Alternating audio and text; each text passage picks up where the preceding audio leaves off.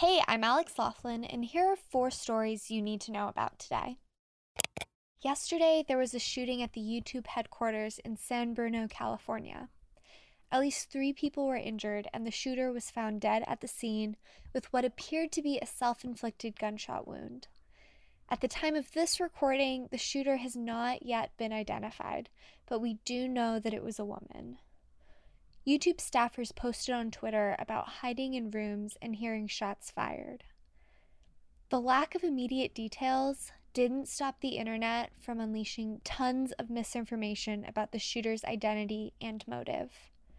It was so bad that Twitter's safety account tweeted that it was monitoring the spread of misinformation.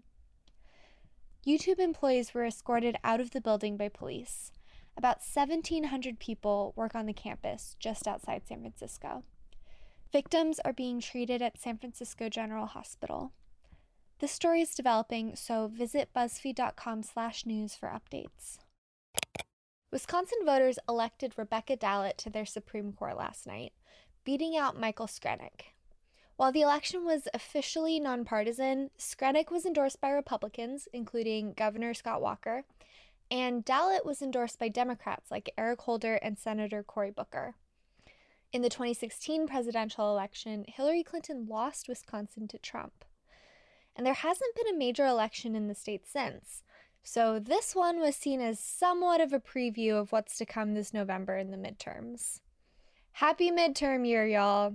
This is the rest of 2018 for you.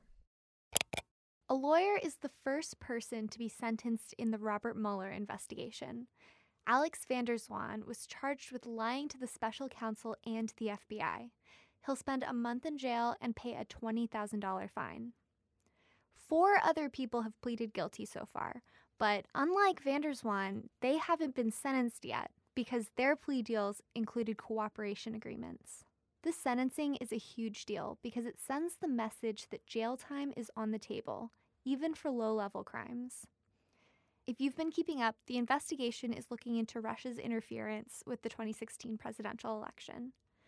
Why van der Zwaan is guilty is a super long story, but basically, he has ties to former Trump campaign chair Paul Manafort and former deputy campaign chair Rick Gates. Gates pleaded guilty to conspiracy against the United States and to making false statements to federal agencies. van der Zwaan is going to jail for lying about his communications with Gates and a former Russian intelligence officer in 2016. Since he lied during an investigation of national and international importance, the judge said a fine wasn't enough, so jail time was necessary. She said that a wealthy person writing a check and walking away wouldn't deter others from committing a similar crime. Here's some great news for us all. Cardi B is hosting The Tonight Show with Jimmy Fallon on Monday. That's a first for this flagship late night show. They've never had anyone co host it before in more than 60 years on air. Cardi will be the first. And of course, she's going to do it all chat with Fallon, perform, and interview the guest for that episode. It'll be Cardi's third visit to The Tonight Show. Her first time was in September 2017 when she performed with G-Eazy. The second time brought us this gem. I thought he was gonna give me like a watch or something. but he just he just went out his way. Oh. Mark your calendars for April 9th. Here's the thought maybe we should just give her the show. For more on the latest stories, download the BuzzFeed News app. And make sure you listen to this briefing reporting to you as a podcast or on your smart speakers. And now as a video on Spotify. Just look for BuzzFeed News.